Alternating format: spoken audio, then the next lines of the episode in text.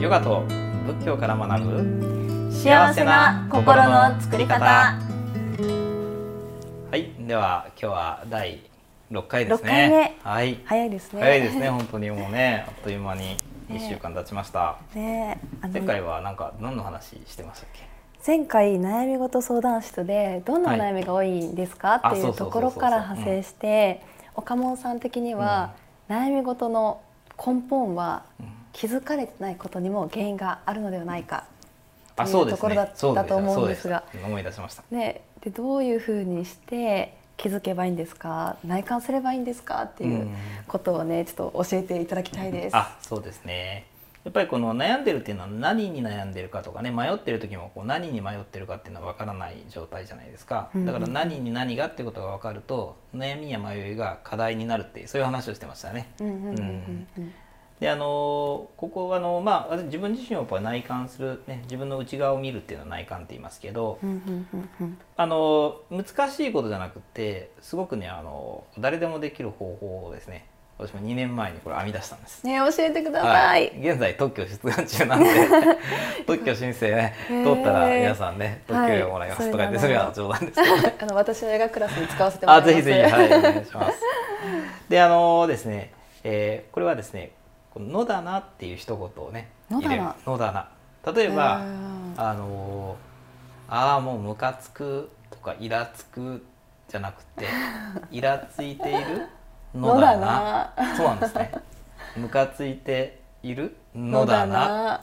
このね「のだな」っていうことを一言入れていただくと、そのねネガティブな感情からこう離れることができるんですね。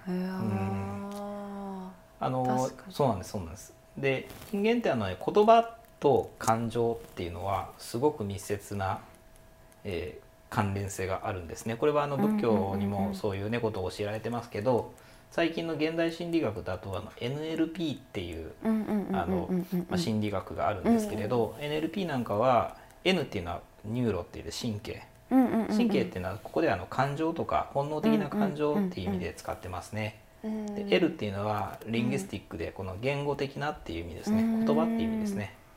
P っていうのはこのプログラムということで、まあ、このざっくり言うと私たちのその感情をうん。脳が言語化して、そしてこの頭の中にプログラミングするっていうのが NLP っていう意味なんですよ。今流行ってますよね。そうですね。研修やトレーニングの一環でね、そうなんですね。うん。例えばそのねこう腹が立った。なんかイラッときたと、ねでこのそれを言葉で「あいつにまたやられた」って言語表現しますよね、内的言語表現ですね。するとね「はいあいつがやったんだ」ってね脳がこうん。うプログラミングすると、うん。するとその人が会った時にまたムカつくみたいなね、うん。こういうふうにこう人間のこう、ね、世界の捉え方っていうのは感情を言語化してそして言語化したらこのね頭の中にこうプログラミングされてと。それによってまたね物事の見方が変わってと、まあ、こういうサイクルが起きてるわけですよ。ううんんだからねこの感情をまずどう言葉で捉えるかっていうことがすごく大事なんですね。そこでこのね腹が立ったりイラッときたりすると、ああムカつくイラつくじゃなくてムカついているののだな なイラついているのだなな というとうんムカつきイラつきからちょっと距離を取れるじゃないですか。つまりムカつくだと私がムカついている。それムカつく主体は私なんです。うん。ムカついているのだなっていうとうんうんうん。ムカついている私を見ているのだなと眺めている主体が私だから客観視すちょるっと離れてる離れるんですよね。ううんん。えーなるほど。はい、これ誰でもできるので、うん何でも「のだな」でいい全部に「のだな」ってつければそれで内観ですから。へー。仏教で証券ねシンプルでいいですね。はい。これはね私のね三大発明の一つですね。なんかかっこわがついてる感じそうそうですよそうそう。ねそう、ね、のだなと。ちょっとあの、うん。ポーズを入れると、ぜひ。はいぜひ。皆さんやってみましょう。はいのだな。はい何でもつけてみますよ。あ今焦ってる。のだなとか。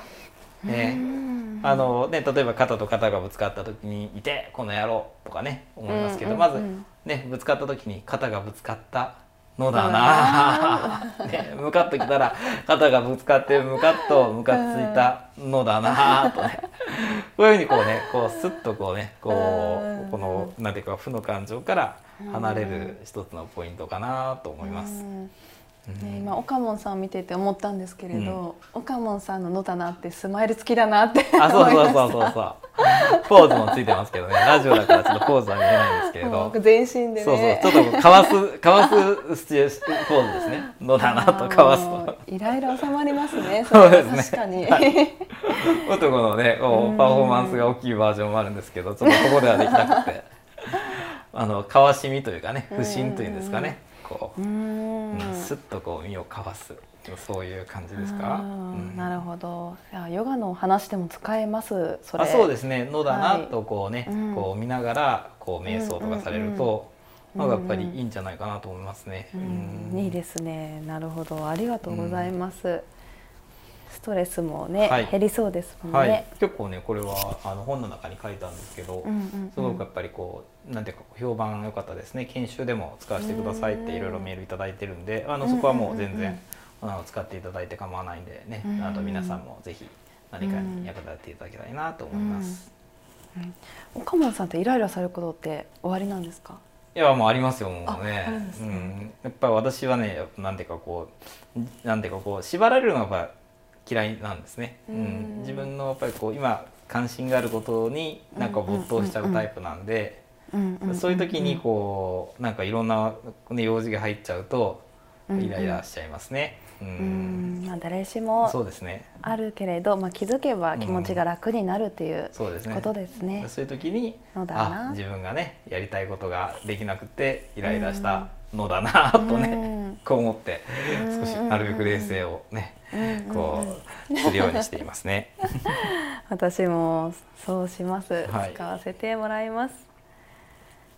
ではあの前回のお話につながるなと思ったんですが人からどう思われるのかが結局、ね、みんな悩んでいるっていうことでこれにも私は人からこういうふうに思われているのが気になるのだなって思ったらいいんですね。うん、あそうですね、うん、人の目に今振り回されているのだなとこう見ることはとても効果的ですよね。うん、あのやっぱりこうねその人の評価に振り回されるっていうことはいくつかやっぱり原因があるんですけれど一番やっぱり息苦しくなっちゃうのは人の評価人がどう見てるかっていうことと自分がどうであるかっていうことをね一緒くたにしてしまうとすごくしんどくなるんですよ。うん、つまり人の見た私が私だこの方程式イコールがねこう強くなればなるほどこの結局どう思われてるかっていうのはすごく気になるじゃないですか。はい、うん、だからまずそこから離れるにもねこの人から嫌われたから自分はダメだとか人から褒められてるから自分はこう、ね、価値がある。そうじゃなくて今の悩みっていうのは人からどう思われてるかっていうことに、ね、このまあ何ていうかこうすごく振り回されてるんだなとこういうふうにこうねちょっとこう自分の状態をこうこう下がってみるってことですね。うん、そこにこうぐっとこうもうね飛び込んで突っ込んでる状態っていうのはすごくしんどいですね。みんなから思われてるとかねみんなから少しでもよく思われようとかそこにも一生懸命な状態っていうのは完全に自分を見失ってすごい苦しい状態ですけれど人からどう思われるかにすごく振り回されているのだなとね。こういうふうにこう見ると振り回されて自分はやっぱ客観的にちょっとこう見れますよね。うん、なので今の「のだな」っていうのはそういうところにも使えるんじゃないかなと思いますね。なるほど。でやっぱり今お話したように人がどう見ているのかっていうこととはい、自分がどうであるのかっていうことは、これは全く実は別問題ですよね。はい、人がどう見てるかって人って言ったって10人いたらほら10人全く見方違うわけだから、うんうんうん、10人十色っていうようにね、うん、だから人がどう見るかっていうことと自分がどうであるかっていうことは、実はねこう無関係なんですよ。うん、全く違う問題を実はこうね、イコールにしてるんですね。うん、だからねこのその悩みって本当はね誤解なんですね。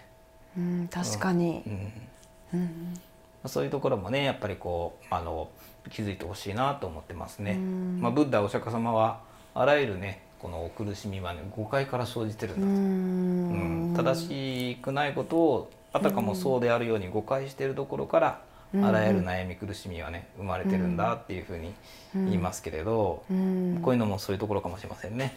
人がどう思ってるのかということと自分がどうであるかっていうことは別問題なのに、うん、なんかこう一緒になっちゃって、でああ漏れたらこう思われたらで振り回されてると。このイコールをねこのまずこのリセットすると。別問題ですよと。正しく切り分けることができるとそのやっぱりこう呪縛というかね縛りからこうヒュッとこう抜けれるんじゃないかなって思いますね。このガチガチに縛られてるところまずねこのこのガチガチ縛られてるロープをちょっとシュルッと緩めるのがねあの野棚ですね。ああ自分はこういうことで縛られているのだなっていうと シュルッとこうねあのこう隙ができて少しこう縄抜けの時ほらあれでしょ？シュル力を抜いてシュルってちょっと遊びを作るじゃないですか。そうだなってね。ね、でそもそもこの縛りって何なんだろうかっていうとあ、人がどう思ってるかっていうことと自分がどうであるかってこれ無関係じゃんっていうことに気づくとその縄自体が今度ねあのあ自分の誤解だったんだなってこう気づくかもしれませんね。こういうとこからこうやっぱりこう、ね、縄抜けの術ですね。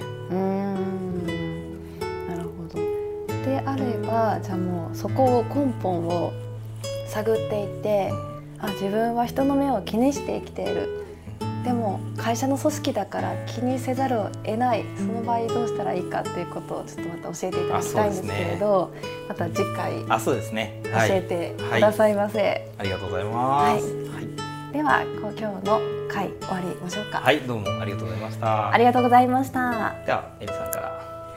えー、私北野エリの、えー、インスタグラムはエリオガアンダー神戸です。よかったらお友達になってください。はい私あの、えー、岡本のですね YouTube チャンネルはですね岡門 TV OKAMONNTV でやってますのでぜひまたご覧ください。ありがとうございました。ありがとうございました。